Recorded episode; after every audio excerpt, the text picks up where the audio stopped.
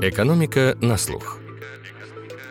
Проект Российской экономической школы при поддержке благотворительного фонда «Сафмар». Всем привет! Это «Экономика на слух», с вами Филипп Стеркин, я редактор подкаста «Рэш». С профессором РЭШ Ириной Денисовой мы поговорим о коэффициенте полезного действия экономики, о производительности. Что это? Вроде бы понятно, а на самом деле все куда сложнее. Какие виды производительности существуют, как их измеряют, что это за остаток в формуле экономического роста. Производительность растет как грибы или поднимается как тесто. Почему? Это одна из загадок. Технологии бурно развиваются, а производительность растет вяло. Что происходит с производительностью в России? Насколько в холостую мы работаем и что будет дальше? Как государство консервирует неэффективность и почему власти могут быть невыгодны прорывы в производительности. А еще мы порассуждаем о том, как вообще меняется отношение к труду и какие есть способы повысить производительность. Один из самых надежных, безусловно, образование. Ирина не только профессор РЭШ, но и содиректор совместного бакалавриата РЭШ и Высшей школы экономики. Приемная кампания на эту программу, которая соответствует высочайшим стандартам международного образования, уже стартовала, и мы приглашаем абитуриентов. Поступить могут как победители победители и призеры Всероссийской Олимпиады по профильным предметам, так и набравшие по ЕГЭ 350 и более баллов. Все подробности можно узнать на сайте РЭШ, ссылка будет в описании к выпуску. Ирина, добрый день. Добрый день, Филипп. Я хочу начать со слов лауреата Нобелевской премии Пола Кругмана, который сказал, что производительность это еще не все, но в долгосрочной перспективе это почти все. А что такое производительность? Какие есть ее виды, способы ее измерения? Что такое совокупная факторная производительность? Безусловно, я соглашусь, что производительность что-то, что отражающее самую сердечную центральную часть результатов функционирования экономических механизмов. Это отношение того, какое количество результата мы получили, затратив ресурсы, насколько мы производительны. Есть разные измерители производительности. Самый популярный измеритель производительности – это производительность труда. Она может измеряться на уровне агрегированном, и тогда и прокси этой производительности труда будет э, ВВП на душу. Если мы говорим про какой-то отраслевой уровень, ну тогда выпуск на уровне отрасли, отнесенное количество работающих в этой отрасли, это будет измеритель производительности труда. Почему измеритель производительности труда чаще всего цитируется как показатель производительности? Потому что проще посчитать. Потому что количество людей, которые заняты, ну, это довольно хорошо регистрируется и фиксируется, в отличие от других факторов производства, которые участвуют. Существует капитал, который участвует, существуют промежуточные товары, существует в сельском хозяйстве земля. Поэтому, вообще говоря, можно считать то, что называется частичной производительностью или частной производительности, то есть отношение совокупного результата к отдельным группам факторов, которые поучаствовали в этом производстве. И тогда вместе с производительностью труда можно говорить о производительности капитала, о производительности земли и так далее. В чем проблема, если мы будем останавливаться только на этом измерении производительности, в том, что эти разные факторы, они взаимодействуют друг с другом тогда, когда идет процесс производства. И вот как раз совокупная производительность факторов – это попытка измерить то, сколько производит выпуска или добавленной стоимости все те факторы, которые участвуют, если посчитать на единицу такого взвешенного общего фактора, который состоит из труда, капитала, промежуточных товаров, земли и так далее, всех тех ресурсов, которые которые участвуют. Тут можно уже сразу сказать про то, какие есть подходы к измерению факторов э, совокупной производительности труда. Есть принципиально два подхода. В одном из них пытаются вычленить из э, полученного выпуска влияние того, что называется объемы факторов, объем ресурсов, то есть какое количество труда мы использовали, какое количество услуг капитала. И если мы вычленим влияние на объем выпуска, объема ресурсов, которые мы используем, то тогда у нас остается еще одна компонента, которую как раз имеет э, отношение к тому, какой вклад вносит то, что мы используем не один фактор, а эти факторы производства или ресурсы в, в некотором сочетании. И с другой стороны, сюда же относится то, что мы можем использовать факторы, которые называются одинаково труд, но при этом это может быть квалифицированный труд э, и неквалифицированный труд. Точно так же, как капитал, он может быть, э, это может быть очень современные передовые машины оборудования, а могут быть менее современные машины оборудования. Для того, чтобы вычленить вот эту совокупную производительность факторов, нам нужно очистить э, результат от э, влияния объемов, различия в объемах этих факторов. Это вот такой подход со стороны микроэкономики. Со стороны макроэкономики есть такое понятие, как остаток соло или соло резидиал. По имени экономиста да, Роберта Соло. Да, да, одного из самых известных людей, который занимался пониманием того, от чего зависит экономический рост. И как раз еще в 60-е годы обратили внимание, что если проанализировать, от чего зависит экономический рост, поправив на то, как изменяются ресурсы, то остается очень большая, и на некоторых случаях больше 50% необъясненный остаток того, что не связано с тем, что увеличилось количество труда, которое используется, или увеличиваются услуги капитала, которые используются и так далее. И вот это получило название solo residual или остаток. Э, и возник вопрос, что это? Один из способов оценки того, что называется совокупная факторная производительность, как раз связан с тем, чтобы оценить размер этого остатка. И как э, писал известный экономист, который как раз очень много писал о производительности, Арнольд Харбергер, которому сейчас 98 лет, как он писал, что вот э, ну, для нас, людей, которые с точки зрения микроэкономики пытались понять, что такое совокупная производительность факторов, абсолютно неудивительно было то, что макроэкономисты нашли такой большой необъясненный остаток, поскольку это действительно то, что отличает сложность использования разных вариантов ресурсов, а то, что эти ресурсы разного качества и используются еще и в разных э, условиях. Здесь же встает вопрос, а что за этим стоит? Ну, вот совокупная производительность факторов вот как-то связана с технологиями, но вообще говоря, что это? Да? Что стоит за этим коэффициентом полезного действия экономики в некотором образом? Да, да. Как мы можем точнее понять некоторое содержание вот этого фактора, что прежде всего отличает те страны, в которых совокупная производительность факторов э, выше или ниже. Как раз идея Харбергера, которую он обсудил в э, своей статье, мне кажется, очень полезная. Он это обсуждал в 70-е годы в статье. И он обратил внимание на то, что совокупная производительность факторов, у нее есть э, три названия, которые профессиональные экономисты используют. И одни говорят, что этот остаток солу – это прежде всего технический прогресс, происходят технологические инновации, что-то изменяется, и поэтому совокупный эффект всех факторов, которые друг с другом взаимодействуют, он изменяется. Другие обращают внимание на то, что остаток соло связан с тем, что происходит с совокупной производительностью факторов, что по мере экономического роста совокупная производительность факторов улучшается, и тем самым делается акцент, по сути, на том, что существуют эффекты от взаимодействия разных факторов, что есть перетоки эффектов от того, что вы используете более квалифицированную рабочую силу на других агентов в экономике. Есть такая системная комплементарность использования труда и капитала или квалифицированного труда и капитала и так далее. А Харбергер призывает, и он скорее сам голосует за то, чтобы использовать другое название, которое называется сокращение реальных издержек. Он говорит, что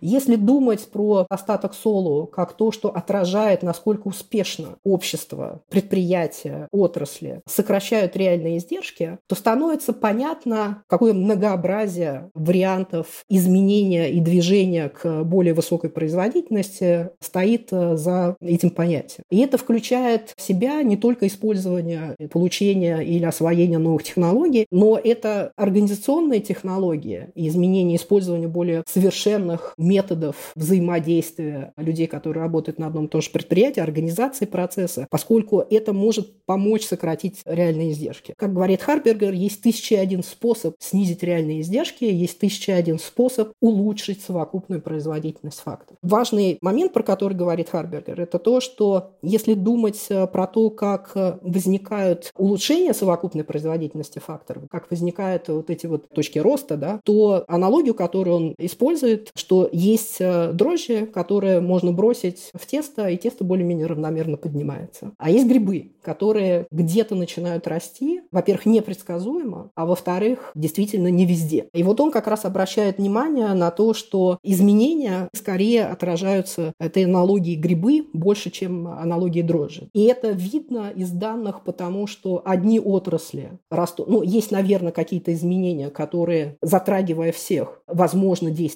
как эффект дрожжей, но в большинстве случаев видно, что одни отрасли в определенные периоды растут быстрее, и их производительность, совокупная производительность факторов, которые можно оценить, она изменяется быстрее. Это как раз подтверждает, что вот эти элементы роста, они возникают в разных частях. И более того, то, что отрасли одни быстрее развиваются, не означает, что внутри этих отраслей все происходит одинаково. Если посмотреть Да, на... есть лидеры, есть отстающие, есть середняки. Да, да. Если думать действительно про остаток Солоу или совокупную производительность факторов как попытка снизить реальные издержки, то мы понимаем, что каждый предприниматель, каждое предприятие делает это по-разному. И кому-то это удается, а кому-то это не удается. И он как раз обращает внимание, что совокупная производительность факторов, она может как расти, так и падать. И более того, говоря про то, что те, у кого мы наблюдаем падение совокупной производительности, на самом деле вполне возможно, это не тот случай, когда они ничего не делали. Они пытались что-то сделать, но, как он говорит, они поставили не на ту лошадь. Аналогия или пример из завершения советских времен и в завершение плановой экономики в 90-е завод ЗИЛ и завод ГАЗ, они производили немножко разные грузовики, но тем не менее, завод ГАЗ, тогда, когда плановая экономика закончилась, модель, на которую они поставили, это «Газель», который до сих пор успешный грузовик. Модель, на которую поставил ЗИЛ, это так называемый бычок, это большего объема грузовик. И выяснилось, что вот «Газель» востребована в новой экономике, а бычок нет. И завод ЗИЛ умер, а завод ГАЗ нет. И это не потому, что завод ЗИЛ ничего не делал, потому что они поставили не на ту лошадь. Но при этом они вложились ресурсами. И вот у одних совокупная производительность факторов рухнула до такого уровня, что они закрылись, а у других она позволяет им функционировать до сих пор. Скажите, а что показывают э, замеры, какую роль в росте экономики играет накопление капитала и труда, ну, на примере каких-то стран, какую, собственно говоря, эффективность использования этих факторов?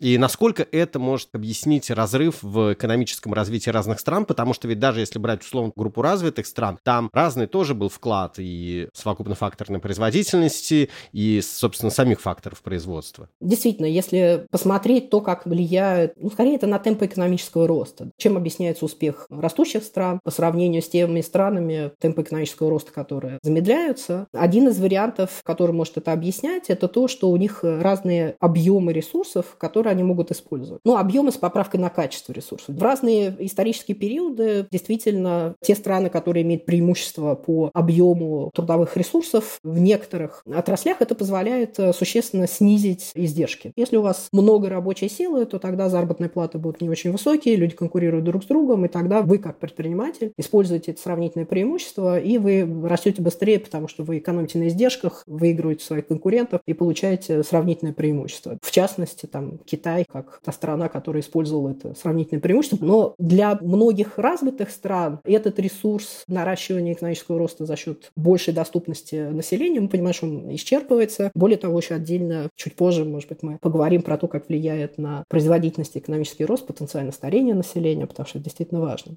кроме объема. И если говорить про капитал, то капитал все-таки те машины оборудования, которые производятся, это очень важный фактор. И во многих странах качество машин оборудования улучшается, появляются новые технологии, которые сдвигаются в более трудосберегающие, но капиталоемкие. Происходит изменение того, какие технологии используются. Если у вас мало труда, при этом вы можете инвестировать в машины оборудования, и если вы это успешно делаете, то тогда вы используете другие технологии, и за счет того, что у вас объемы капитала увеличиваются как фактор, вы тоже получите получите увеличение экономического роста. Эти примеры мы видим и сейчас. Попытка разложить на основании счетов экономического роста коллеги из Высшей школы экономики, в частности, Илья Воскобойников, у них есть статьи по этому поводу. И есть примеры стран, которые это использовали. Есть пример Чили. Почти все экономические чуда в 80-е, чуть раньше и позже, это прежде всего использование потенциала сокращения издержек. Страны, технологические лидеры, в которых возникают технологии, этих стран не очень много. И в большинстве случаев э, очень много зависит от того, как э, страны, которые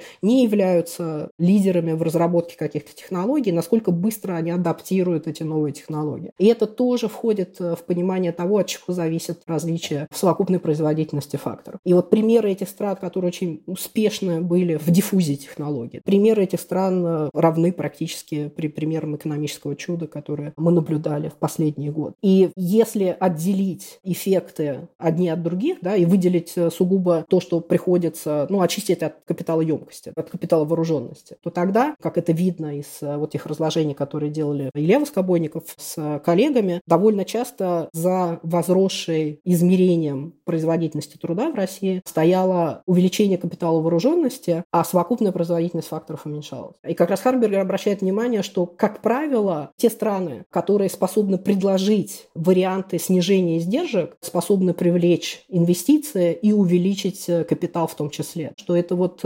связанные процессы. Вот их отделить тоже не так просто. Скажите, а насколько способность экономики снижать издержки зависит от качества ее институтов? Безусловно. Есть работы, которые называют группы факторов, которые влияют, ну, такая среда, значит, от чего зависит. Первое, про которое я уже говорила, это способность либо самим генерировать продвижение в технологиях, либо способность быстро заимствовать и распространять использование этих технологий. Да? Если обеспечена такая среда, в которой новые технологии появляются не только у лидеров, но при этом довольно быстро передаются и не лидерам в отраслях, то эти страны выигрывают с точки зрения совокупной производительности фактора фактор. Другой важный фактор – это то, что называется эффективность действия рынка. К институтам сейчас перейдем. Но это в том или ином виде все равно тоже можно под шапкой института. Насколько быстро мы можем заимствовать и передать технологии, зависит от э, внешних условий, в которых правил игры, в которых функционирует предприятие. Второй фактор про эффективность действия рынка, он скорее про то, насколько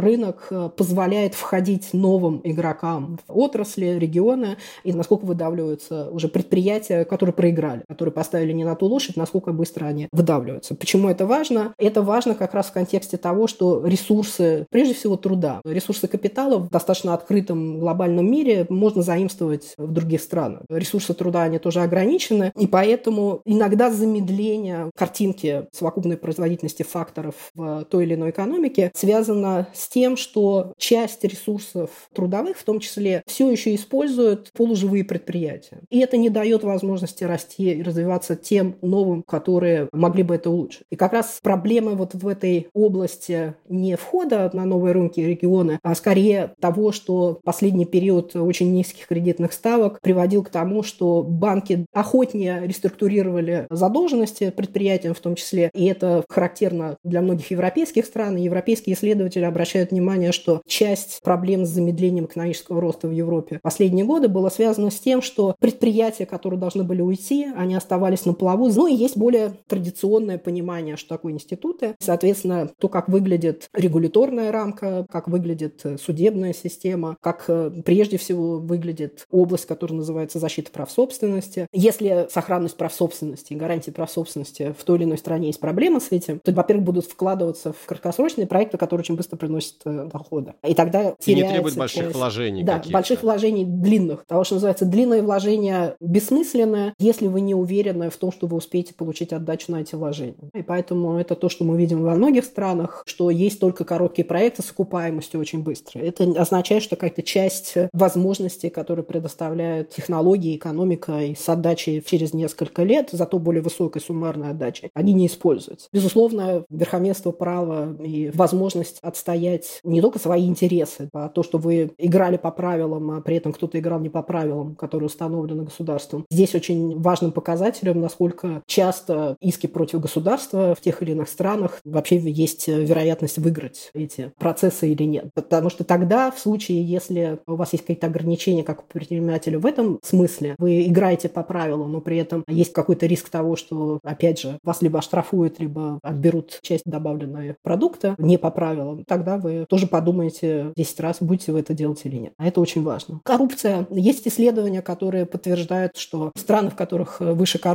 в этих странах мы видим более низкие уровни совокупной производительности факторов. Я хочу сейчас вернуться немного вот э, к середине того, о чем мы говорили. То есть получается, что в принципе какие-то преобразования, которые могут э, привести к росту производительности в стране, могут в краткосрочном периоде дестабилизировать социально-политическую обстановку в стране. И для властей это некоторым образом риск. И наоборот, в долгосрочном периоде отсутствие таких преобразований создает э, большие риски уже в целом для экономики страны. Я понимаю, что это про то, есть ли то, что по-английски называется трейдов, по-русски, наверное, компромисс компромисс, или что это имеет разные эффекты, и в разные стороны в разном заинтересованы. Это действительно обычно сложный вопрос. Разные страны по-разному решают. Это вот скорее под шапкой того, что называется общественный договор. Понимание того, чем вы готовы пожертвовать для того, чтобы поддержать уровень конкурентоспособности, эффективности и вот максимального наращивания производительности. Это выходит за пределы понимания того, что вы проигрываете в краткосрочном периоде, зато выигрываете потом или наоборот. Это еще и про то, что что темпы экономического роста – это не все, ради чего живут и работают люди, и политики, и люди, принимающие решения. Что общественное благосостояние – более широкая концепция. И, конечно, важно, темпы экономического роста являются механизмом, который позволяет улучшать, достигать более хороших результатов с точки зрения увеличения общественного благосостояния, но это не наше все. Ну, в разных странах по-разному к этому подходят. Подводя черту под нашей первой, так сказать,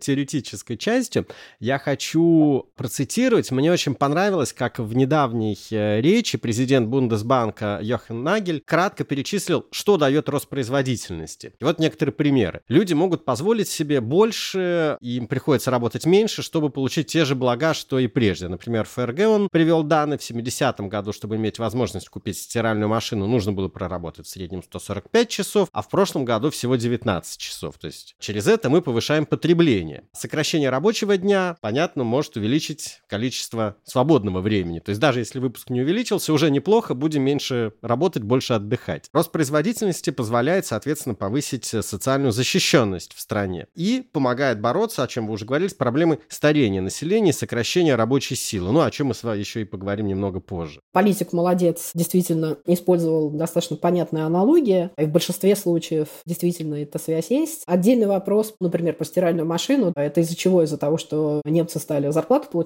выше или из-за того, что стоимость, цена стиральной машины упала? Но в остальном действительно ресурсы имеют свои ограничения. Чем лучше те способы, каким образом вы из заданных ресурсов получаете результат, а это и есть определение производительности, о котором мы вначале говорили, тем лучше всем. Отдельный вопрос, как затем распределяются ресурсы, этот результат. Как он распределяется, от этого тоже зависит, потому что мотивация, тоже немножко возвращаясь чуть-чуть э, к институтам, то, какие институты социальной мобильности существуют в странах, это в том числе связано с тем, э, как выглядит экономический рост. Поскольку действительно, если у вас возникают целые территории или социальные группы, чей потенциал не используется, то это общественные потери, и в этом смысле это тоже уменьшает темпы экономического роста. С 29 июня по 5 июля Российская экономическая школа вновь проведет просветительские дни памяти сооснователя школы и выдающегося ученого-экономиста Гура Офера. Вас ждут онлайн-дискуссии с участием ведущих ученых из числа профессоров РЭШ и ее выпускников, а также представителей бизнеса и государства. Они будут говорить об экономических эффектах искусственного интеллекта, природе инфляции, влиянии поведенческой экономики на личный капитал и о технологиях. Регистрация на портале РЭШ Гуру и по ссылке в описании описании к выпуску.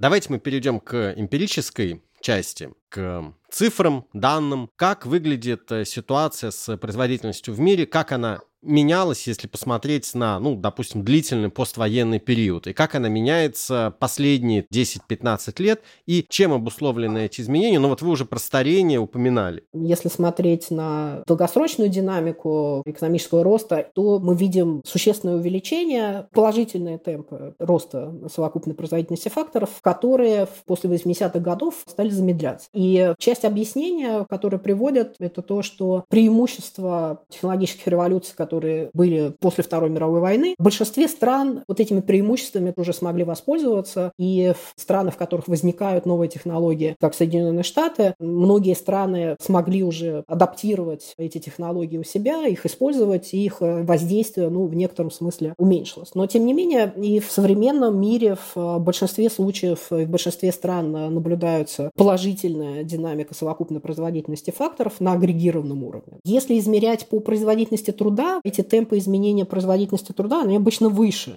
поскольку капитал все-таки наращивается в большинстве стран. Технологии смещались в течение этого периода к более капиталоемким технологиям, то есть современные технологии более капиталоемкие, те, те технологии, которые были до Второй мировой войны. И это выразилось в достаточно высоких темпах экономического роста в разных странах, где-то выше, где-то ниже, но постепенно эти темпы замедлились. Если измерять по совокупной производительности факторов, бывают иногда периоды в некоторых странах, странах, э, когда мы видим даже падение совокупных производительности факторов. И в этом смысле совокупная производительность факторов, наверное, немножко более волатильна, чем производительность труда. Это постепенное замедление темпов экономического роста, которое связано с тем, что совокупная производительность труда и совокупная производительность факторов уменьшилась, действительно вызвало вопросы и значительный интерес у политиков, людей, принимающих решения, ну и у экономистов тоже. Как можно объяснить? Да, тем более вообще на, в условиях такого бурного развития цифровых технологий, связи, да. автоматизации, казалось бы, роботизации и прочее, прочее. Варианты объяснений, которые возникают. Значит, первое, про что можно подумать, помня про то, что за вот этим совокупной производительностью факторов лежат разные варианты снижения реальных издержек. Вокруг себя мы видим абсолютно изменившийся мир с технологической точки зрения, и поэтому кажется, что как-то немножко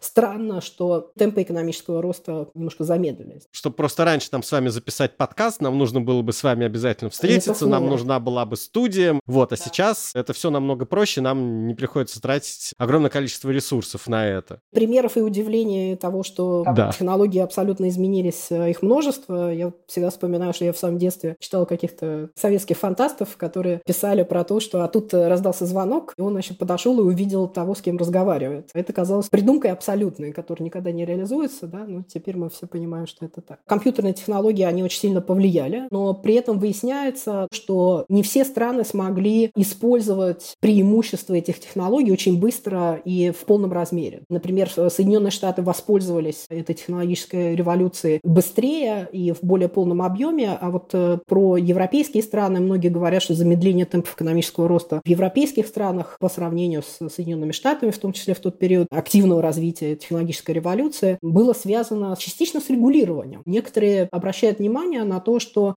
большее регулирование, зарегулированность не позволила Европе очень быстро использовать эти технологии в, в разных секторах. Второй аргумент состоит в том, что, может быть, эта технологическая революция дала импульс, IT-технологии дали импульс, но этот импульс затух быстрее, чем те технологические изменения, которые произошли после Второй мировой войны, которые действовали более продолжительный период. Но у нас технологическая революция не закончилась, теперь будет новый виток, да, мы посмотрим, как следующий виток, связанный с искусственным интеллектом а, и вот технологии уже в, в этой области, к каким изменениям он приведет, какие страны смогут в более полном объеме быстрее воспользоваться этим, а какие страны смогут, э, будем надеяться, но немножко позже этим воспользоваться, это будет видно. Еще среди всех причин, которые связаны с э, замедлением темпов экономического роста, вот кроме технологических факторов, э, про которые все говорят, что нет, все-таки они действовали. Может быть, этот импульс действительно был немножко поменьше, чем тот импульс в развитии технологий, ну, в разные периоды. Послевоенный период тоже разный, но тем не менее. Но на фоне этих факторов начали действовать активно другие. Один из этих факторов, который называется, это старение населения. Кроме эффекта через объем, трудовых ресурсов, количество людей, которые находятся в рабочей силе. Этот эффект тоже есть, и он немножко смягчается, ну, во-первых, при увеличении продолжительности жизни люди в более старших возрастах стали более здоровыми, чем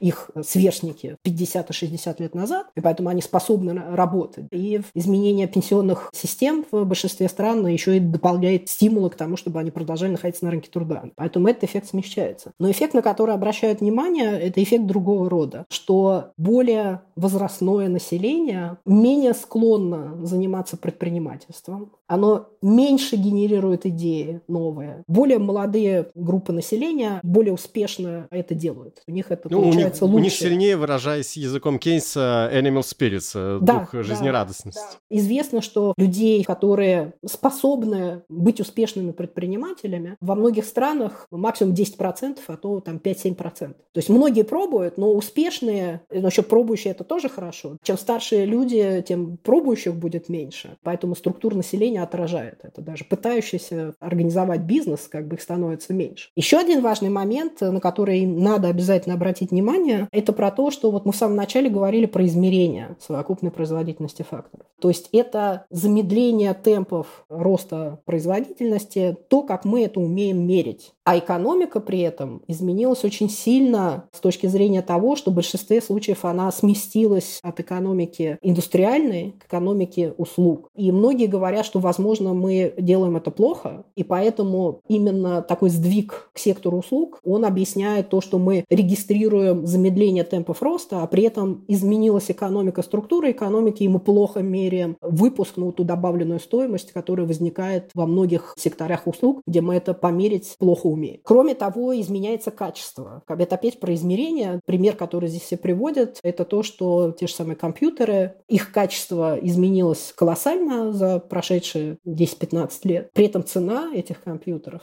изменилась не сильно, а в некоторых случаях упала. Их содержание изменилось, а поскольку мы это умеем мерить только в ценовом выражении, когда считаем ВВП как совокупность суммы добавленной стоимости, то мы не умеем это хорошо считать. Поэтому часть, насколько это произошло прямо в тот период, когда мы видим существенное замедление темпов экономического роста, а раньше мы этого не видели, возможно, это связано именно с этим.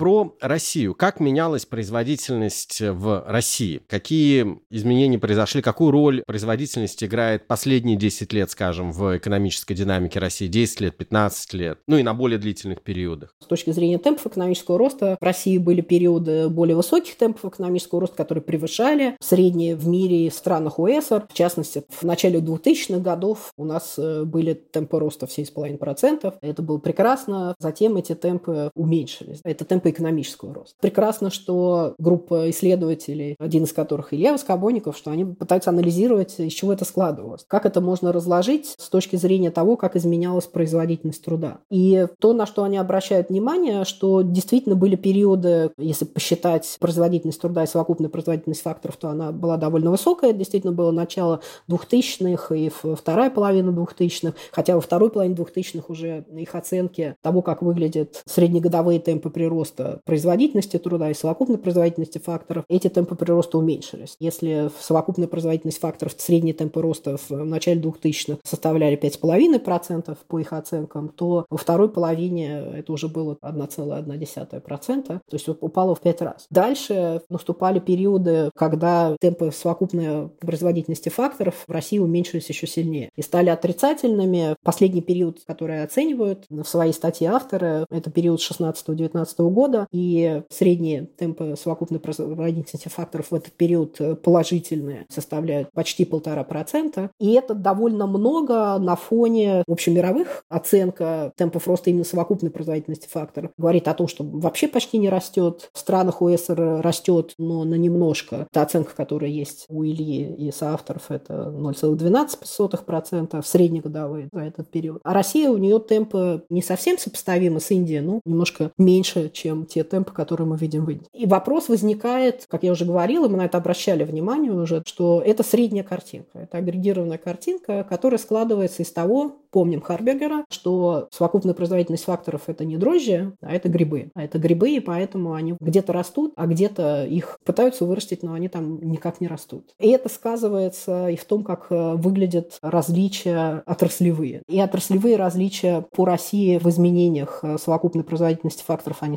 существенные за этот период. И если посмотреть, то те изменения, которые мы видим, связаны прежде всего с изменением, про это тоже периодически говорилось, что вот сельское хозяйство с точки зрения совокупной производительности факторов подросло, было чуть ли не лидером. Совокупная производительность факторов по уровню, безусловно, выше в широко понимаемом добывающем секторе российской экономики, который, ну и еще выше, если посчитать ее не, не как совокупная производительность факторов, а как производительность труда. И там а, смена технологий и значительное изменение оборудования, капитала вооруженности, которое происходило в этом секторе, показывает, что как раз основной точкой роста были эти отрасли, Тут мы Америку не открываем, да, и с точки зрения вкладов в бюджет, вкладов в рост ВВП, этот сектор занимает огромное место. Выигрыш по сравнению с другими отраслями в последние периоды немножко уменьшился, но тем не менее он тоже оказывает значительное влияние. И обращает внимание тоже авторы, что финансовые услуги в секторе банки и финансы тоже внесли свой вклад э, в увеличение совокупной производительности факторов, тогда как то, что называется иные услуги, разнообразные услуги, ну, здесь есть и образование, здравоохранение, но есть и рыночные услуги, но не банки и финансы, их э, вклад совсем небольшой. Но и внутри отраслей мы видим разную картинку. В частности, ну, всегда интересно посмотреть на отрасль обрабатывающей промышленности, что там происходит. И как раз исследования группы авторов с, с Евгенией Бессоновой из Банка России, они обращают внимание на то, что картина очень разнообразная. В этом секторе есть некоторая технологическая граница, и предприятия-лидеры, они формируют эту технологическую границу в отрасли. А есть группа отстающих. Это нормально, всегда это должно быть. Вопрос про то, что происходит с лидерами с точки зрения производительности, а не насколько их производительность увеличивается или не увеличивается. И что происходит с этим разрывом, насколько приближаются или не приближаются эти отстающие к лидерам. И их исследования показывают, что разрыв с лидерами во многих отраслях составляет 10-20 раз с точки зрения производительности. Это колоссальный разрыв абсолютно. И лидеры во многих случаях – это такие устойчивые лидеры. Да? Устойчивые лидеры, то есть не то, что происходит какое-то присоединение к этим группе компаний, что кто-то был лидером, но перестал быть лидером, входил в лучшие 5%, но теперь входит в 10%, но не входит в 5% лучших с точки зрения производительности. Вот это некая стагнация наблюдается в российских отраслях, в частности, тех, которые они анализировали. И это сказывается на том, как выглядит в отраслях услуг, они это анализировали тоже. Там картинка еще хуже в том смысле, что там наблюдается снижение средней производительности и лидеров тоже, если брать все услуги. Мы только что говорили, что есть банки и финансы, которые все-таки хорошо выглядят на этом фоне, а есть и другие услуги. Общая картинка изменений совокупной производительности факторов в стране складывается из того, как это происходит в разных отраслях, а внутри отраслей складывается из того, насколько много этих грибов, которые возникают и растут, и увеличивают э, совокупную производительность факторов, и что происходит с остальными. Вывод, который можно сделать, что у нас устойчиво в отраслях обрабатывающей промышленности есть лидеры, которые растут, их производительность растет, совокупная производительность факторов в том числе, но темпы этого роста ниже, чем в странах OECD, ну, некоторые страны, с которыми есть аналогичные данные, можно сравнивать. И в, в в секторе услуг, э, который мы помним, что современный мир переходит и уже перешел во многом от индустриальной экономики к постиндустриальной экономике. И услуги – это доминирующий растущий сектор. Здесь у нас ситуация еще хуже, поскольку у нас производительность этих лидеров не растет, а она падает. Если сравнить со странами OECD, то, ну, с европейской частью стран OECD, то там отмечают, что темпы роста производительности лидеров в секторе услуг тоже уменьшились по сравнению с предыдущими периодами, но они остаются в положительной зоне. А в России предприятия демонстрируют падение, что очень тревожно. Это означает, если лидеры не могут расти с точки зрения производительности, что же ожидать от остальных? И возникает вопрос, почему, что является ключевым фактором. Очень сложно выделить конкретно, но то, на что обращают внимание авторы, которые в этой области работают, они обращают внимание на то, что часть этого замедления они приписывают тому, что у нас замедлен процесс вымывания из секторов тех неэффективных предприятий, предприятий, которые фактически держат ресурсы, но при этом работают неэффективно, и поэтому остальные, которые потенциально могли бы расшириться, эти ресурсы не получают. То, что называется перераспределение, реаллокация ресурсов между разными секторами или между предприятиями внутри одного и того же сектора. Это очень важный момент, на который обращают внимание, и насколько регуляторная рамка, связанная с тем, насколько сложно уволить людей, насколько это влияет. Обращают внимание в том числе на роль государственных контрактов. Если государство так получается, что выигрывают скорее не самые производительные, тогда оно способствует тому, что эти не самые производительные остаются внутри отрасли, используют ресурсы, и это ведет э, к снижению производительности. Точно так же, как в Европе обращают внимание на то, что лояльность банков э, и меньшая жесткость банков в условиях чрезвычайно низких и длительного периода низких кредитных ставок привела к тому, что вот они свою функцию отсекания и недавания кредитов не очень успешным предприятиям выполняли плохо, и это привело к снижению темпов роста производительности. А почему же у лидеров-то падает тоже темпы роста производительности, снижаются? Кроме грибов есть еще дрожжи, которые изменяют условия функционирования всех экономических агентов в стране. И с точки зрения тех важных факторов защиты прав собственности, возможности защитить в суде верховенство права и всего остального, коррупции, мы в последние годы не можем похвастаться улучшениями, хотя в эту сторону тоже внимание обращалось довольно много, улучшения невидимые, это влияет. Это влияет на то, как выглядит вход новых предприятий, как переходят маленькие предприятия, малые предприятия, кто переходит от малых к средним и потом крупные, успешные. У нас во многих случаях вот этот процесс перехода, ну, от мелких к средних еще как-то есть, да, вот к средних к большим очень тяжел, потому что риски того, что отберут бизнес, очень высокие. Ирина, если заняться прогнозами, как на производительности в России сказывается кризисная ситуация, санкции, как они будут сказываться на производительности? Каков ваш прогноз? Прогнозы – дело неблагодарное. В нашей ситуации тем более неблагодарное. Но, безусловно, то, что страна закрылась э, в определенную сторону, и как раз в сторону, где технологии современные скорее как бы и возникают, без последствий для нас это не пройдет. В случае, когда мы не были закрыты настолько, мы не были очень успешны с точки зрения заимствования технологий и диффузии этих новых технологий в отраслях и между разными предприятиями. То есть были лидеры, да, ну, смотри выше, были отстающие, и в том числе из-за того, что они технологически используют очень старое оборудование. У нас открылось окно возможностей смотреть другую часть мира. Возможно, другая часть мира тоже этим воспользуется, тоже продвинется, и пусть это будут не топ-топ технологии, но какие-то технологии, которые не упустить здесь тоже очень важно. Совсем сложить лапки, наверное, тоже не имеет смысла. Ну и я думаю, что как Харбергер, которого статья меня очень сильно впечатлила. Он на это обращает внимание, что те предприятия, у которых производительность падает, старались, а, у любого предпринимателя есть желание выжить. И если у него что он поставил не на ту лошадь, он все равно пытается что-то сделать для того, чтобы изменить ситуацию. Ну и поэтому я верю, что в нашем случае тоже очень многие экономические агенты, которые находятся, будут делать ровно то же самое. Они тоже будут пытаться, изменяя и, и неся огромные издержки в связи с тем, что ситуация изменилась, они будут пытаться это сделать. Насколько это будет успешно, ну, это будет зависеть от того, насколько этот шок, который мы испытываем, будет еще усугубляться, с одной стороны. С другой стороны, от того, насколько будет регулировать в своем традиционном понимании наша российская регуляторная система, насколько они зарегулируют и в данном случае, пытаясь помочь, вдруг смогут помешать. От этого тоже очень много зависит. Если смотреть, возвращаясь к нашему запеву, так зацикливая, что если вспомнить про то, что лучше всего понимать совокупную производительность факторов, э, этот остаток соло как тысяча один способ снизить реальные издержки производства, это сразу нас обращает к тому, что есть миллионы людей, которые ровно этим заняты. Предприниматели, менеджеры э, высшего звена, машин-менеджеры среднего звена, каждый на своем месте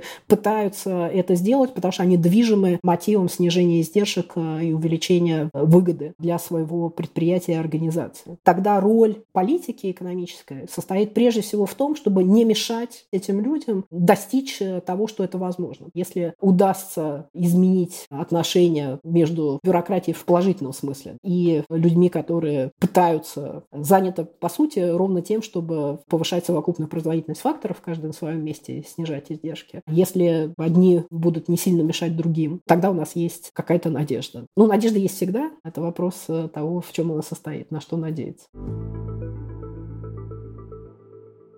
Несколько таких, знаете, в определенном смысле личных вопросов. Как на производительности сказывается удаленка? Удаленная форма работы или смешанная такая форма работы, удаленно-офисная? Для того, чтобы иметь результаты исследований, нужно как-то накопить данные. Было показано, что есть ситуации, в которых и работодателю, и работнику, вообще говоря, выгодно, ну, по крайней мере, сочетание. Многие организации поняли, что они могут сэкономить издержки, то есть повысить производительность за счет того, что, ну, например, они офис большой не снимают. Теперь не снимают большой офис, часть часть людей у них находится на удаленной работе, и это для них вариант увеличения совокупной производительности факторов, потому что они уменьшили издержки на один из факторов. Здесь надо быть осторожным, потому что есть, вообще говоря, с точки зрения краткосрочного горизонта, да, действительно, вы перестали снимать офис, всех распустили по домам, и пока все прекрасно и замечательно. Но в долгосрочной перспективе опасность может состоять в том, что есть такая важная вещь, как общение в процессе работы, даже тогда, когда вы думаете, что вы говорите не очень на рабочий момент, это иногда, кажется, все равно возникает рабочее какое-то обсуждение между коллегами. Распространение знаний и навыков важных для людей во многих профессиях, которые потенциально могут работать в удаленном режиме, то потенциально это есть потеря некоторые с точки зрения навыков, которые накапливаются и в экстернале от того, что вы работаете друг с другом. Поэтому какой-то баланс между коротким интересом снизить издержки и долгосрочным пониманием того, что это повлияет на то, как выглядит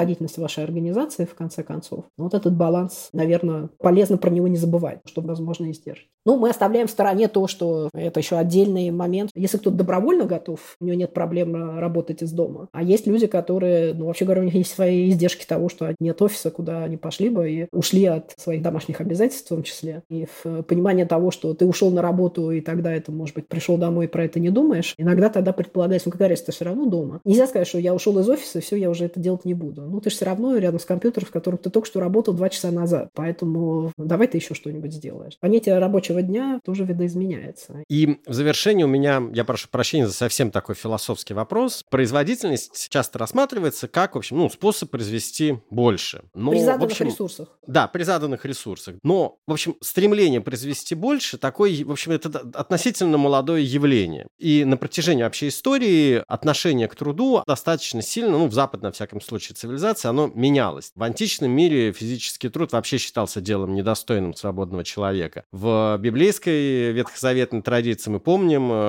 в поте лица своего будешь есть хлеб, когда изгоняют э, человека из рая. Потом это отношение, оно менялось в христианской традиции, появилась э, такая парадигма, ну, протестантской культуре новая. Все же, я повторюсь, что вот эта вот парадигма труда, парадигма роста, мы хотим больше, и, соответственно, мы должны постоянно все больше и больше трудиться, это явление относительно новое, молодое. Мне вот нравится одно эссе одного немецкого исследователя, вылетела его сейчас фамилия, но у него очень говорящее название. Может быть, капитализм не хочет, чтобы мы были счастливыми?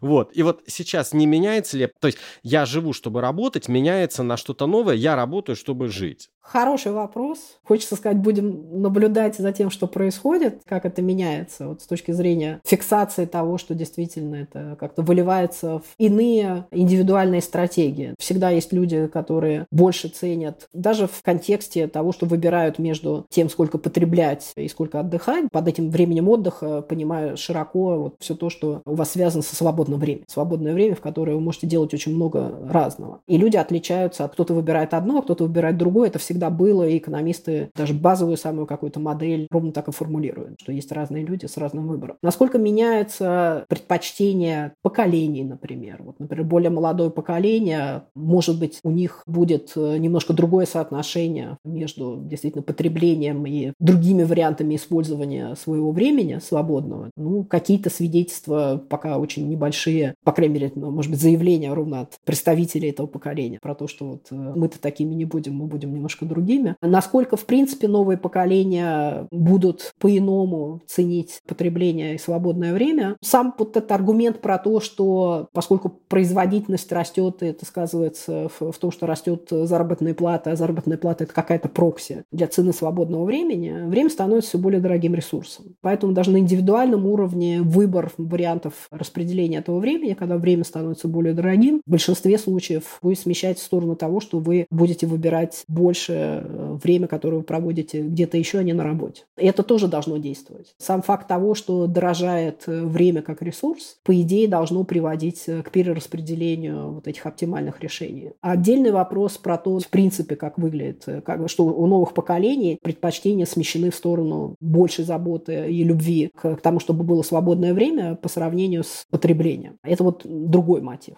Эффект может идти с двух сторон. С одной стороны, что цена времени растет, и это должно сдвигать, э, становятся более дорогими, в том числе и потребительские товары, которые требуют времени. И, конечно, время, которое мы работаем, становится более дорогим, и, может быть, мы не хотим, мы хотим перераспределить наш оптимальный выбор для того, чтобы этот эффект э, увеличения цены времени отразить э, в своем выборе. Что будет непонятно, но тенденции, относительные цены дают в сторону того, что действительно, по идее, мы должны увидеть то, что люди будут работать меньше. Вот эти относительные цены, то, что время становится подороже, оно давит в эту сторону. Что мы можем сказать про предпочтение новых поколений, молодых поколений по сравнению с предыдущими поколениями, которые привыкли, что надо все время работать. Но это еще страновой момент. В разных странах это по-разному. Боюсь ошибиться, но, не знаю, наше более старшее поколение, наверное, они при Это хороший вопрос для исследования. Его сложно осуществить, потому что нужны длинные, с одной стороны, длинные наблюдения, вообще попытка объяснить, что это скорее возраст или это скорее следующее поколение. В их картине мира работа – это святое. В картине мира молодого поколения ходить в офис и работать, может быть, перестало быть святым. Но это на уровне обсуждения с какими-то своими знакомыми. Насколько это правда, ну, увидим. Ирина, спасибо вам большое. Спасибо, Филипп.